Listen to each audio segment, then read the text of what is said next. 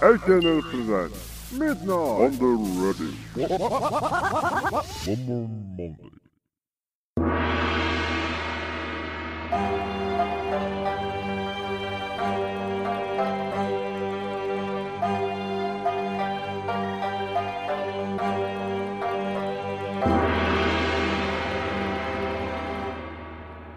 12週目の春を迎えました。えー同じゲームでも12週してるとさすがに飽きます。えーえーなんか最近聞き始めた人とかに、えー感想っていうかコメントっていうかいただくんですけど、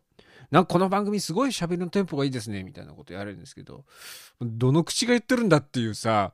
もうこっちから12週目なんだよっていう、12週してるのにこの喋りなんだよっていうさ、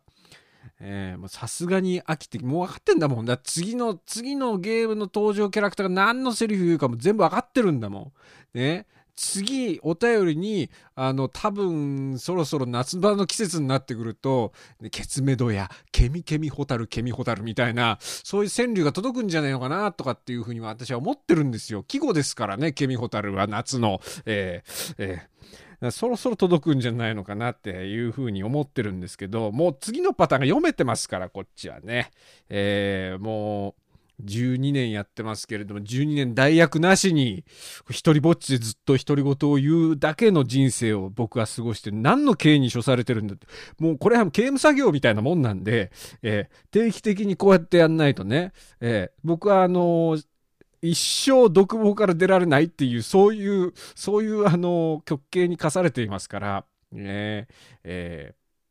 僕はきっと前世で、おそらくあの、総理大臣のアナルにケミホタルを入れた刑で極刑に処されてますから、えーそれがあの、今世のツケで回ってきてますから、もうずっとここで、あのーあの、こういうラジオをやらないと、あの、シャバに出られないっていう、そういう感じでやってますからね。えーあのーコラボがこれだけ流行ってるんですよ。最近コラボがこれだけ流行ってるんですよ。ポッドキャストの界隈では。コラボがこれだけ流行ってる中で一つもお声掛けが来ないっていう、この陸のことを、えー、アズカバンで粛々とやっておりますよ、もう。えー優しい圧力団体ですからね、ここにいる皆さんはね。一つも怖くないですよね。でも、すごくぴったりな言葉だと思うんですよ。優しい圧力団体っていうね。えーあのーこの番組で採算が取れてるようなね、えーあのー俗に言うポッドキャスト界隈が熱いみたいな標語がね、この番組に当てはまるんだとしたらですね、私は Google でね、高齢術って検索してないんですよね。えーどうもヒカキンです。えーヒカキンの守護霊と今対談しようと思うんですけれども、みたいなことをここでやらなくていい済むわけなんですよ。ね。えーヒカキンは、なんでヒカキンって言うんですか、えー私のお尻はケミホタルを入れてピカピカと光っておりますのでっていう、そういう掛け合いをやらなくて済むわけなんですよ。えー全然ヒカキンでも何でもないですけれども、ただの俺ですけども、えーもう長年報われないままの俺をやっていますけれども、その長年報われないままの俺を表現するっていうのも12週期に入ってますから、12週やってもまだ報われないんだよ、これ。えーこれをあと何周ループすればアズカバンから脱獄できるのかっていう、えーずっと今ディメンターにこう、右側の顔面から魂を吸われてますからね。えーそう、基本的に私は吸われながら喋ってますからね。えーもうあの、勇気とか希望とかがどんどんどんどん抜けてってるんですよ。今喋りながらね。え右顔、だから右顔面がもう半分消えてますからね、もう。えーもうこの間もさ、あの何ですか？この番組で前喋ったかどうかは忘れちゃったんですけどえーっと、まあ、昔付き合ってた彼氏となんかこう別れ別れ際にこうなんか会いたく会い会おうみたいなこと言われたんだけど会いたくないっていうそういう友達がいて。でその子がね彼氏と会いたくないから会ってくれないかって言われて。なその日あの三軒茶屋のビーガンカフェに行って7000円をおごったっていう話をしたかしてないか私記憶にないんですけど。あのそうその時に財布持ってきてなかったって言われてさ。えあ財布私持ってきてないって言ってもうあの何出てきたか覚えてないですけどね。あの、節分の日に行ったことだけは覚えてるから、節分の豆が出てきたことだけは覚えてるんだけど、それ以外は全部覚えてないっていう、えー、何食ったのかなっていう、えー、その子からね、なんかあの、人類みんな結婚しすぎだっていう連絡があって。で、いや、あのー、私もさ、もうあのその日にね、またあの高校の同級生がさ俺は俺は4050まで童貞を貫くんだっていうそれが誇りなんだっていうふうに言っていたあのそれもこの番組で昔喋ったと思うんですけどあの大学の頃にあのバイト先の子を介抱してたらパックマンされて、えー、それは半童貞なのかもうもう童貞を卒業したって言えるのかっていう放送回があったと思うんですけどその童貞の概念についてねこの番この番組は延々と童貞の概念について研究を進めている番組ですからその話だと思うんですけど彼が結婚してであの婚約婚婚約指輪をさ結婚指輪をさあのー、なんか、あのー、婚姻届にさ、こう重ねておくやつ最近なんかインスタとかツイッターとかに上げてるやついいんじゃん。えー、あれを、あの写真を上げてたんで、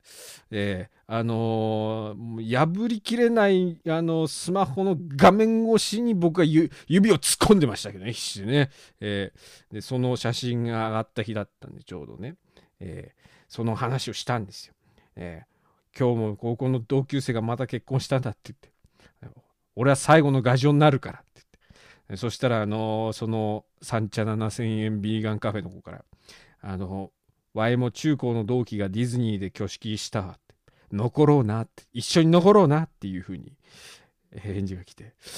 あなたとご飯行きましょうとか、そういう話にはならないっていうね、えー、あの、仮にそういうことがなかったとしても、あなたは報われて幸せになってほしいとか、そういう会社ないっていうね、一切ね。あんだけ彼氏と会いたくないっていう日に、あの、いいように使われたのにっていう、えー、死ぬほど話を聞いたのにっていう、よくわからない無農薬メニューに7000円払ってるっていうのに、あの、7000円で火を消しただけっていう、火、火を消しただけで私にリターンはないっていうね、えー、7000円キャッシュバックとかないですからね。だからやっぱりあのー、なんでしょうね。私あの身銭を切りながらずっとディメンターに座れて、ここでずっと喋り続けるっていう呪いをまたこ 今年もやらなきゃいけないんでしょうかね。うん、まんまと皆さんのご希望通りに私は今年もクリスマス半裸でディメンターに半分顔を座りながら、身銭を切りながらなんか、えー、賃金妄言を吐き続けてるんでしょうかね。えー、全部夢だったらいいのに。最近なんか幸せな夢とか見てないしね。この間見た夢なんかね、あれですよ。あのー、うちの弟がなんかほぼほぼすっぽんぽんの状態であの「千と千尋の神隠し」で出てくるお白様っていうまあ、神様なのかな。あの安健があ CV をやってるんですけどあの大根みたいなさ、うん、あのだからあのさたまにあのセクシー大根とかって言ってさあの大根畑ですごい全裸みたいな大根が取れましたよみたいなあの写真上げてる農家さんとかいるじゃないですか。あの大根にえー、あのおとそとかでこう受ける杯みたいなのをこう帽子でかぶっててでふんどししてもあのあの全身からカウパーを垂れ流しているっていう、そういう、うん、あのー、もう全身生還、生還というか、祈祷の神様なんですよね。うん、その、その感じのイメージを持ってもらって、お白様みたいな、えー、感じの格好で、うちの弟がこう前を歩いてるんですよ。で、なぜかその、うちの弟が、あその千と千尋の神隠しの兄役が歌っていた、さてもこのように極まれる。お大臣様のおなりだよ。あ、いらっしゃいませ。あ、それ、おねだり。あ、おねだり。あ、おねだりって言いながら、なぜかうちの弟がこう、あのー、都会のど真ん中の道で、こう、それを、おねだりの歌を歌ってるんです。で、そう私はそれにホイホイとこうついていったら、なんか気がつくと、全裸で、僕は、僕はもうすっぽんぽん全裸で、都会の交差点に突っ立ってて、さすがにこの全裸のまま、この、なんか温泉に行くっていう、温泉の道の先導だったんですよ。ね、なんか温泉に行くんだなと思いながらこうついてって、さすがにこのまますポぽんぽんの状態で都会の交差点を通って温泉まで行けねえよなって思って、街路樹の茂みに体育座りした時に、なんかあの、すっごい嫌いだったあの、昔の同級生が、あの、軽蔑した眼差しをこっちに向け、一瞬一別されて、えー、車両つなコートを着て、春物のコートを着て、さっそうと僕の前をこう、通り過ぎて横断歩道を渡っていったっていう夢で、はっって起きましたからね。ねもうそんな、悲しい雨の日の朝でした。もう そ。そんな夢しか見てないですから、えー、この人生も全部夢だったらいい。えー、12年目のネットラジオ生活、こんな話で幕開けでございます。HNN ラジオ雑記のアンマンマンデー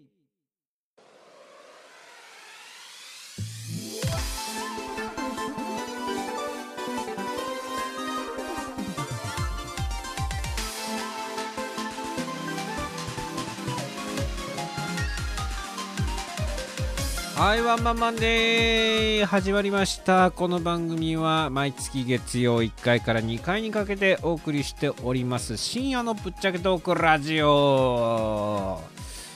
えー、4月新年度に入りましたけど桜の季節もうちょっともう終わりつつありますけれどもね、えー、なんかおじさんになるとなんかこう若者がえー、熱心に走ってるとかさなんかオリンピックとかさマラソン大会とかさああいうのを見てるだけでもなんか涙出てくるみたいな話をさっきラジオで聞いたんですけどあの桜の季節でで最近結婚したあのうちの友達のこの番組で何度も喋っている笑い屋のアッキーさんという僕の友達がいるんですけどアッキーさんの嫁さんともだいぶ若いんですよね。であの最近その年齢差を感じたエピソードっていうのが一つあるらしいんですよね。で桜の季節になってこう桜並木とかをこう2人で歩くんですって散歩で。でまあアッキーさんぐらいの年になってくると桜が咲いてるだけでちょっと立ち止まっちゃうんですって。昔も綺麗だなと思ってたんだけどなんか最近しみじみとこう桜を綺麗だなっていう風に思うようになったって話をずっとしてて何年か前から、まあ、僕もその立ち止まる派なんですけどね。あと何回見られるかなみたいな、えー、私は別にあの立ち止まるけどそこまで感慨深くはならないってなぜなら桜が嫌いだからっていう。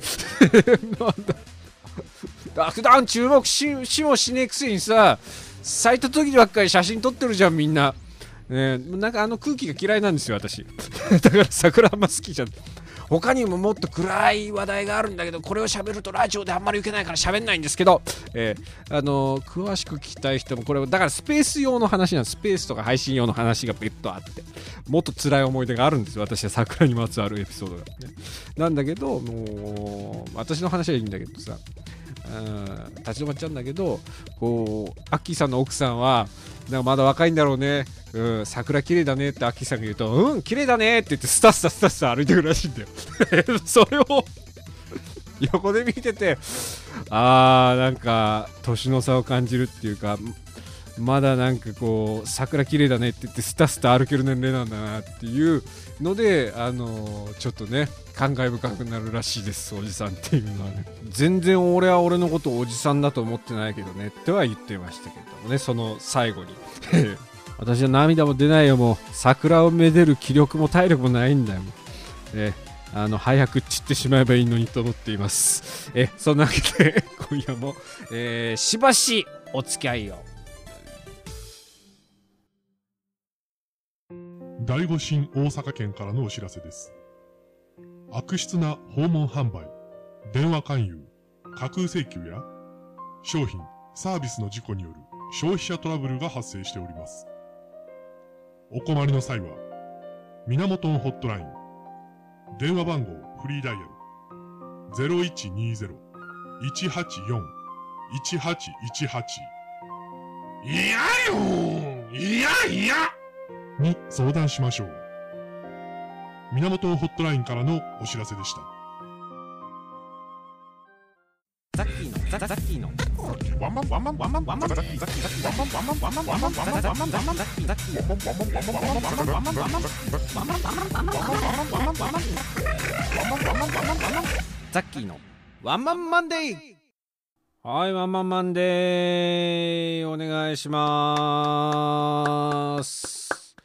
えー本日のお相手も最近あのファーストサマーウイカをファッサマって略すんだということで、えー衝撃を受けたおじさん崎がお送りいたします。えーまあ、おじさん方からお便りが相変わらず届いておりますけれども、え新顔がなんか来てますね。で新しい人からお便りが来ておりますね。まずこちらを前座から紹介するのがやっぱりね、えーやっぱり寄せのマナー、寄せじゃないんですけど、前座からやるのがね、やっぱり若い、若い順からね、えー紹介するのがいいのかなと思いますんでね、えーご紹介しましょうかね。まあだからこの人は、この後に紹介するお便りを読むことで、やっぱり、あ自分はもうちょっとこうした方がいいってわかるから。えーやっぱり、じゃあ前座ネーム。前座じゃねえけど。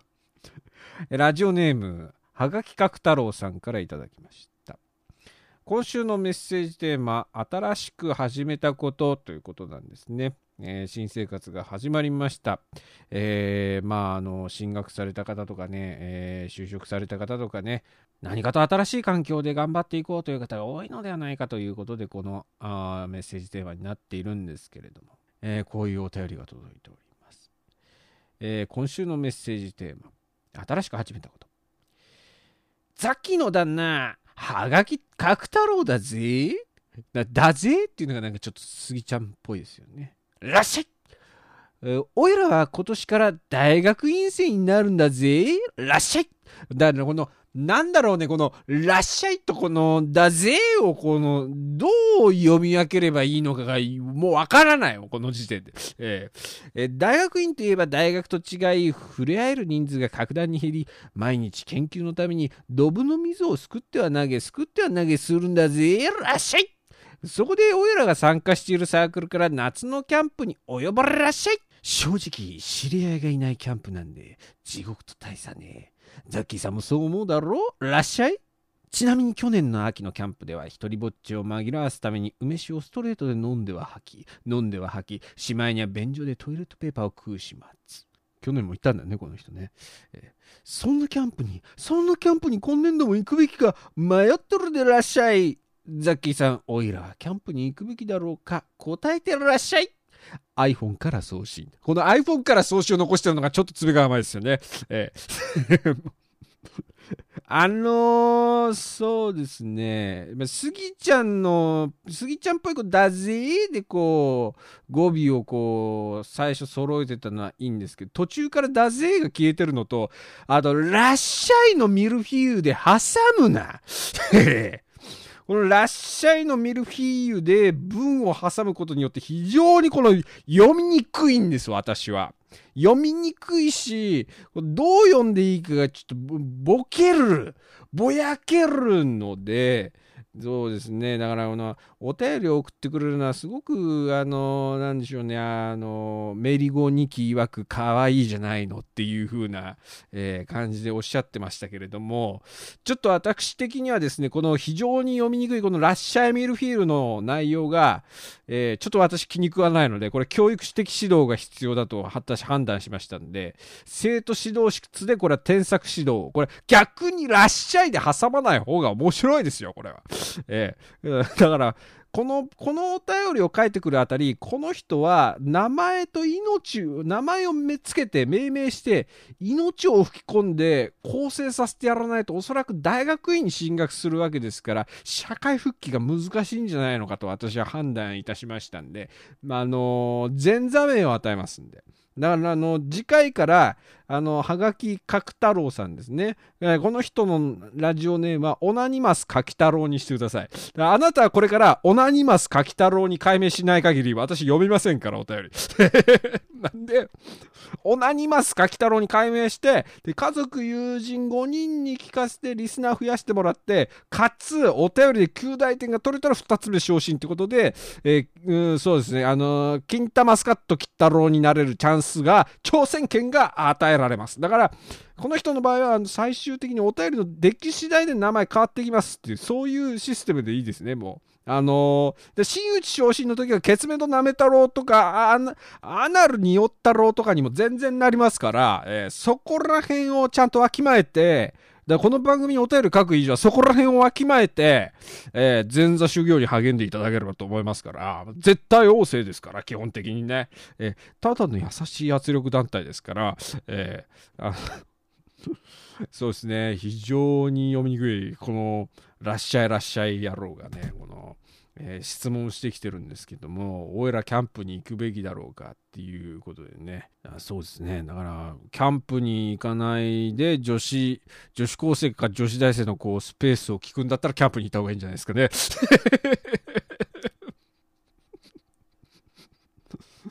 うん。だから次回からオナニマスか、太郎です。えー、続いて、いよいよ真打ちの登場ですから。えー、だからこれ、勉強になるんですよ、この人のお便りは。非常に読みやすいですしね、私が。えー、ラジオネームメリゴさんからいただきました。今週のメッセージテーマ、新しく始めたことということで。まあ、この番組優しい圧力団体ですから、ちゃんとテーマがない方にも、新しく始めたことがない方に対してもサジェストしてまして、えー、新しく始めたことがないという方は、うんぱるんぱの性癖について送ってくださいっていうふうに、ちゃんと私は言ってるんですよ。で、新しく始めたことってメッセージテーマなんだけど、うんぱるんぱの性癖について送ってくださいってことは、つまりは私はうんぱるんぱの性癖の情報が欲しいっていうことでメッセージテーマを書いてるわけなんですよ。そこで新しく始めたことを送ってきちゃう時点でもうダメなんですよ、そこは。そこはそこはうんぱるんぱの性癖を送ってくるのが正しい判断なんですよね。えーえー、今週のメッセージテーマ、新しく始めた。ハローザキ様、暖かくなってきたので気が緩み、深夜の風呂上がり、全裸で部屋に入ると、向かいのアパートでタッチバックをしているカップルと目が合い、負けてなるものかと、毅然と仁王立ちをし続けたところ、カーテンを閉められて、なぜか負けた気分の私です。この、この、この入りなんですよ。この入り、この入りがもう、この、なんかね、あの、この間、あの、はがき角太郎さんが喋ってたのを私たまたま聞いてたんですけど、この番組、あの、なんか、あ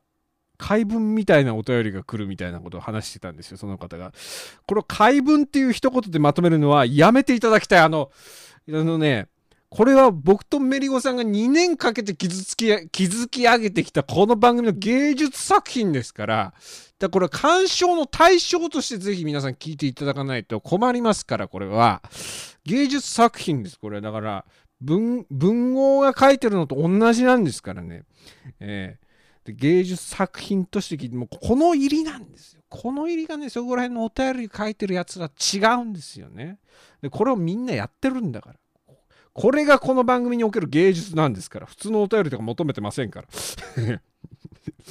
桜のお便りもちらほら聞こえ始めた今日この頃、いかがお過ごしでしょうか。さてさて、今週のテーマ。うんぱるんぱの性癖でしたね。実に興味深い。ほら、ほら、ちゃんとわかってる。ちゃんとこの番組を聞いて、だ聞き込みが甘いんだよ。新しいことを始めたことを送ってきた人とか。聞き込みが甘いんですよ、基本的に。ね、なんか解文が読まれてるとか言ってるようじゃ、もう基本的に聞き込みが甘いんですよね。えー、これなんですよね。えー、さてさて今週のテーマ、うんぱるんぱの性癖でしたね。実に興味深い。考察をするにあたって一度映像資料を見直しまして、以下の事柄に気がつきました。ちゃんと見てますから、この人。うんぱるんぱの、うんぱるんぱの性癖を考察するために一度、チャーリーとチョコレート工場を見直してますから ええそこなんですよね。この、この番組にかける熱量がやっぱ違いますからね。うん。えー、ちゃんと見直してます。えー、うんぱるんぱの性癖について。丸1。ジャングルに住まう原住民で昆虫を食している。丸2。一族皆同極端に同じか顔立ち。えー、丸3。外界との接触がほとんどなかった。これらの得意な点から導き出される答えは、彼らには、えー、外界の倫理観がまるっきり通用しないため、日常的に近親相関が何代にもわたって繰り返された結果生まれた悲しい一族だというものでした。ゆえに、ゆえに彼らの性癖は受動的近親相関です。監修50721何を騒いでるんだ？また長期後にいられたのか？ち崇高な哲学を理解もできんさるども。がそれで私は手紙に忍ばせられる細工を施した椅子を作る作業がございますのでここら辺で失礼いたします この人も独房に入ってますから ちゃんと、じゃあ囚人番号が、今、あの、監視から呼ばれましたから、50721っていう風にね、呼ばれましたから、ちゃんと、この、この僕は見逃してないですよ。50721だから、これ、オナニーが入ってますから、ちゃんと。ちゃんと僕はこの見逃してない囚人番号にオナニーを刻むあたりがこれがギミックが入ってますよね。のはこれなんですよね。読んでて気持ちがいいんですよね。ラッシャイのミルフィーユじゃダメなんですよ。私の番組はね。この受動的近親相関ですっていう性癖がいいですよね。この決して能動的ではないっていうさ、もう何代にわたって繰り返されてきたんですから。でこういう子いる、いたんですよ。あの、あのね、もうお父さんも子供も弟も同じ顔っていう、お母さんだけなんか薄い顔っていう、そういう、そういうあの高校の同級生がいて、あの大学に進学した時に顔が濃すぎて、あの、顔がね、アラブ人並みに濃いっていう理由で、あだ名、ついたあだ名がアラブっていう、そういう子がいたんですよ。えーなんかアラブのことを思い出しましたね。私はアラブと呼んだことは一度もないですけれども。多分あれはうんぱるんぱ系一族の末裔だと思うんですよね。な皆さんの周りでもいるかもしれないですけどね、あの、おじいちゃん、親、子供、孫、みんな同じ顔っていう、だから、それを見たら一瞬うんぱるんぱがよぎる呪いに今かかりましたからね、えーこの番組を聞いている方はね、うんぱるんぱ系一族だこいつらがっていうふうにね、えーおそらく思うことでしょうね。えーそれではうんぱるんぱ系の一族の皆さん方もそうでない方々もお聞きください。こちらのコーナーです。悲しいもの。悲しいもののコーナーです。こちらのコーナーでは皆さんが日頃生活している中で、えー見た気がついた悲しいものについて募集するコーナーです。えーそれでは早速ご紹介していきましょう。えーラジオネームメリゴ悲しいもの苦いブス。米印性別は不問なんかこうタームをつなげてきた感じがしますね。苦いブス。どんなブスなんでしょうね。苦いってところにねなんかこう過去のなんかがこもってますよね。性別は問いませんから。あのこれ以上喋っちゃうと私誰かを傷つけ大丈夫？今の時点で誰か傷ついてないですか？誰かを傷つけることになると思うのでこれ以上は言及しないでおきますけれど、えー続いてラジオネームはがきか今喉まででかかったんだよ。喉まででかかったんだよ苦いブスとの思い出が。ラジオネームはがきかく太郎。えー悲しいもの。丸くなった三角木。馬このお便り最初見た時に純粋に使い古して角が丸くなっちゃった三角木馬の哀愁に哀愁に対してのお便りなのかそれともこの番組にお便りを送ってきてるメリゴさんっていう方のもともとのなハンドルネームっていうのがこのメリゴの前に使ってたっていうかもともとのメ、まあ、俺今もメリーゴーランドなんだけどメリゴさんの真のハンドルネームっていうのが回転式三角木馬っていうハンドルネームなのでこの番組ワンマンマンデーをずっと聞き続けてる人にとっての三角木馬ってイコールメリゴさんなんですよ。ね。でこれはあの純粋な三角木馬の経年劣化について悲しいって言ってるのか。それともこううんなんでしょうかね。時を私とこう2年ともに時を重ねてきたメリゴさんのお便りに最近キリがないみたいなそういうこうなんかそういう意味での丸くなった三角木馬っていう意味なのか。これどっちに取られればいいのかな？これ場合によってはこれは私はこの人のハンドルネームをオナニマス柿太郎にしなきゃいけないなっていうふうに最初読んだ時思ったんですけどもオナニマス柿太郎しか頭の中にないんで次回から絶対オナニマス柿太郎に変えてこないともう読まねえっていう 決めましたから。えー、別にいいやと思ったらもう送ってこなくていいっていう。そのでもこれ粗相ですよ。この人は粗相してますよ、今。だってこ、これをもう三角木馬ってタームをここで出していいか出してはいけないかって、これ過去のワンマンを全部聞いてればわかるわけですからね。えー、これ聞き込みが足りてないということで、粗相ですね。なんかこういうところで私は感じますよ、ちゃんと。どうせなんか最新回答なんかもう一回ぐらい聞いて送ってきたんだろうが、みたいなね。そういうところをもうビッシビシ、ビンビンに感じますからね。私みたいなね、人間はね。えーなのでもう何ます柿太郎です。次回から。だからもうね、そういう経緯には処しましたからね。うん。だからもう基本的にこの番組においては私とメリコさんも絶対なんで。我々、我々軍団の幹部会議を開きますから、いつだって。ねあ、あなた方のお便りに対して、これは読んでいいのか読んじゃいけないのかっていう。いつだって我々は赤ペン先生として教育的指導を入れますからね。生徒、生徒指導室に連行しな、して、名前を変えなきゃいけないって判断したらもうその時点で変えさせますからね、私たちは。勝手に共犯にしてますけれども。えー、幹部会議は常に、幹部は動いてますからね、常にね。えー、私とメリコさん幹部ですから。えー、続いてラジオネーム、はがきかく太郎。えー、悲しいもの。床に落ちたプリン。床に落ちたプリン。カラメルからペチャーって言ったらね、もう最悪ですよ。プリントとか置いてあるんですよね。ちゃんとプッチンを皿の上にしないからだろ、お前っていう。えー、プッチンじゃないかもしれないですけれども、牛乳プリンとか食ってんのかもしれないですけど、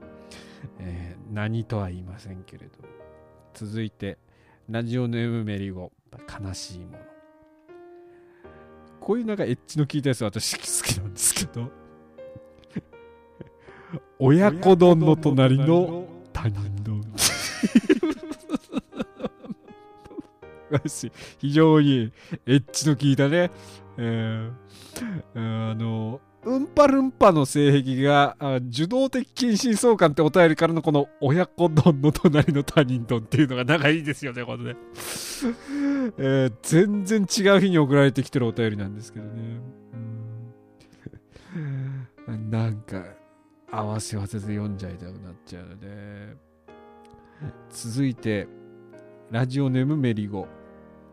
悲しいもの。これ、これもう、一発勝負です。悲しいもの。チャゲ。確かにそうだよ。今、チャゲはすごい悲しいよ。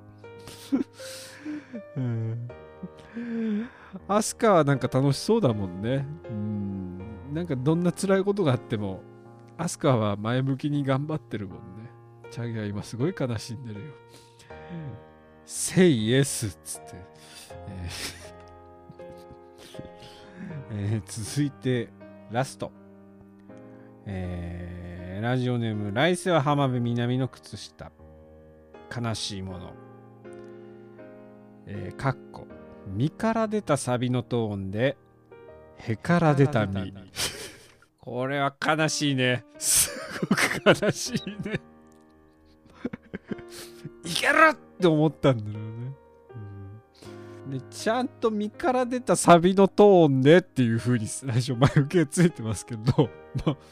いけるって思ったのは自分だからね、まあ、身から出たサビなんだけれど、確かに。身から出たサビなんだけど、自分で出たのは身っていう。そこなんですよね。うん。えから出た身。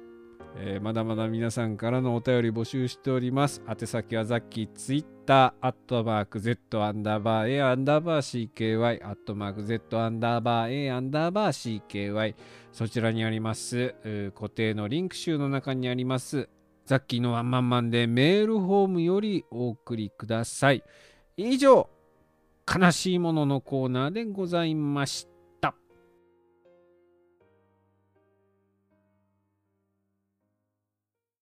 そう雑菌ってねよく洗うことが大切なんですよ。しかも、よく洗い流すことが大事なんです。石鹸のぬるぬるがなくなったからって、洗うのをやめていませんか？奴はまだいます。その後のアルコール消毒、きちんと水気を取っていますか？乾いた状態でやらないと、アルコールが薄まって意味がありません。奴は生きています。完璧に奴を根絶させたかに見えても、いるんです。奴は、しぶとい、しつこい。皆さん、奴には気をつけてください。プリーサブスクライム。アンカースポーツファイアップルグーグルポッドキャスト。登録してね。ザッキーのワンマンマンデーあの日見た夢。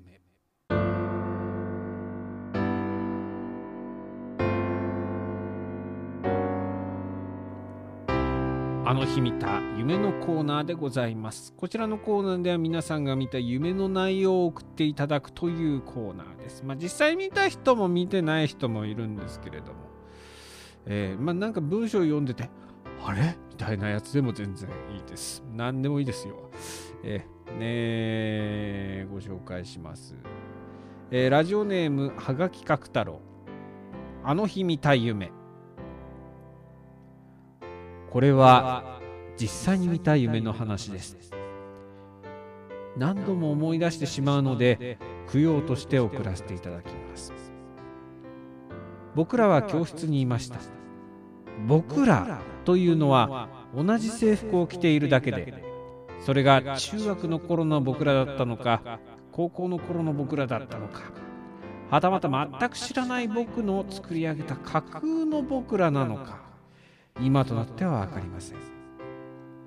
僕らはお行儀よく自分の席。僕は前から3列目。右から2番目の席に座っていました。目の前の何にも書かれていないホワイトボードを眺めるとガラガラガラ。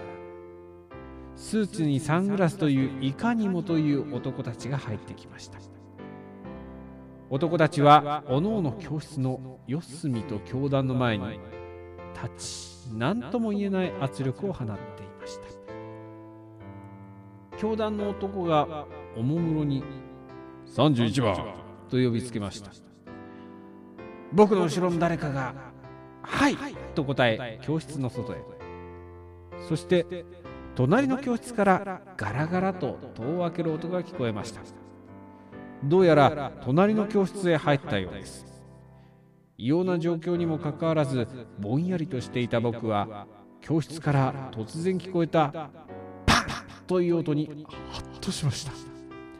何が起きたのか全く理解できません。ただ乾いた銃声を何度も何度も思い出していました。32番。はい。33番。はい、はいもう帰ってこない友達とこの異様な状況にやっと危機感を持ち始めた僕の鼓動はだんだんと速くなり始め額にはじっとり油汗がにじみ始めました。やばいやばいやばいなんとかしないとなんとかしないと焦っている僕とは裏腹に淡々と呼び出される番号。その焦りと恐怖が頂点に達した時はっ！と僕は目覚めることができました。僕は知っていたのです。僕が36番であること。を36番。はい。パン、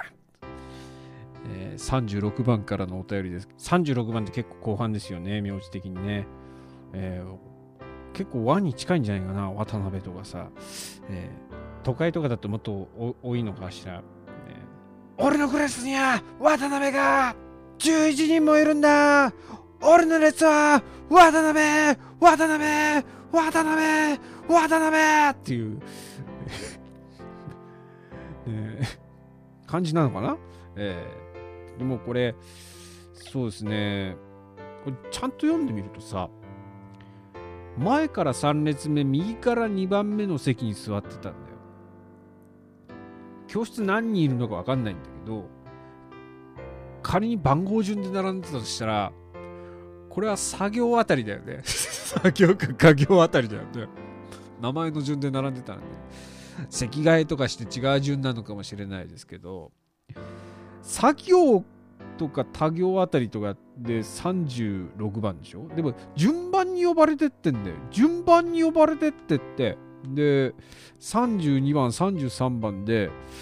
で32番33番34番35番36番でしょ？だから343536って席順で並んでたとしたらえー、多分34番の列からなんだよね。えー、で31番が呼ばれた時に僕の後ろの誰かが「はい」と答えて教室を外へ行ったっていうから多分2列目の後ろの方の席だと思うんですよ。仮に番号順に並んでたとしたらね何列あるか分かんないですけどなんかさ順番に前からどんどん人が消えていく方がさ次俺が来るっていう感じ心拍数高まってくる感じしない？この描写的に、えー、番号順に呼ばれてポツポツと教室の人が消えてって気づいたらあ俺の番号が迫っているっていうよりも順番に前から消えていくパンパンってなるたびに。そっちの方がちょっと怖いですよね、えー、教室からどんどん人が僕の前の席の人が教室からどんどん消えていくっていう方がね教室じゃないかもしれないですよ、これは。これは死刑囚の入っている集団のあのタコ部屋かもしれないです。えー、あなたは病気です。お大事になさってください。えー、来世での行いに期待します。続いて、ラジオネーム、えー、メリゴ。あの日見た夢。昨晩熱にうなされながら見た夢です綺麗な景色暖かな日差し心地よい風どこか山の上の原っぱに体を大の字にして私はくつろいでいますしばらくするとお腹が空いてきてお弁当にすることにしました私が持ってきたどう見ても習字セットにしか見えないカバンを開けるとそこにはオレンジ色のゼリーのようなものが隙間なく入っておりこれを両手でつかみ口に運ぶとこんにゃくゼリーだといったところで目が覚めました。最近山崎がペットの餌になる昆虫の飼育というサイドビジネスに興味を示しているのですがあいつは大丈夫でしょうか？商品として値札をつけられかけてますけれど、えーえ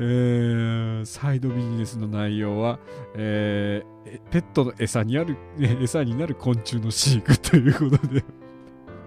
ありますよね。オレンジ色のゼリーがね。えー、あれをちゃんと食べさせた方がいいらしいですからね。スイカとか食べさせるとあの腹を下すっていう、そんなことをお構いなしにこうちっちゃい頃はね、スイカをガブガブ食べさせていた我々なんですけれど。常にね常に下痢の状態でなんて残酷なことをしてたんだっていうさ、えー、悲しいものですよあれも。夏の風物詩だと思ってさ。いやスイカ大好きだからスイカによく食いつくんだよこいつらは。って言ってねガブガブガブガブも。余ったやつをねどんどん入れて白くなってるようなね子供って時たま残酷なことしますよねそういうね良かれと思ってやってんだけどね、子供ってね。な分かってないから。えー、多分山崎さんもそんな気持ちなんじゃないんでしょうか。良かれと思ってやってるんですよ、そのサイドビジネス。え少年の心を忘れずに皆さんはオレンジゼリーをちゃんとした果肉入りのやつを食べましょう。えー、そんなわけで以上、あの日見た夢のコーナーでございました。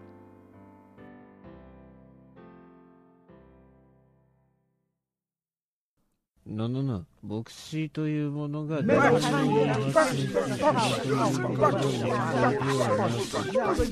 んなわけで牧師は若者の全体を刺激するという結論。このところは非常に面白いです。ねそれではまた来週。この牧師討論会は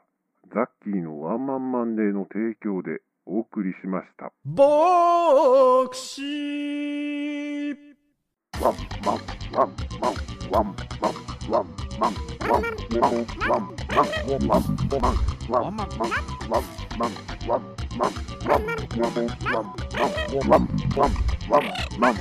ーのワンマンマンデー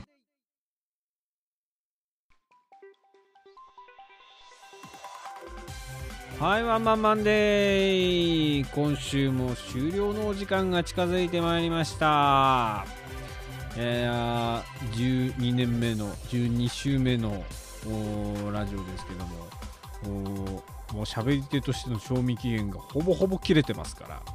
だもう、ななんていうんですよね、あのー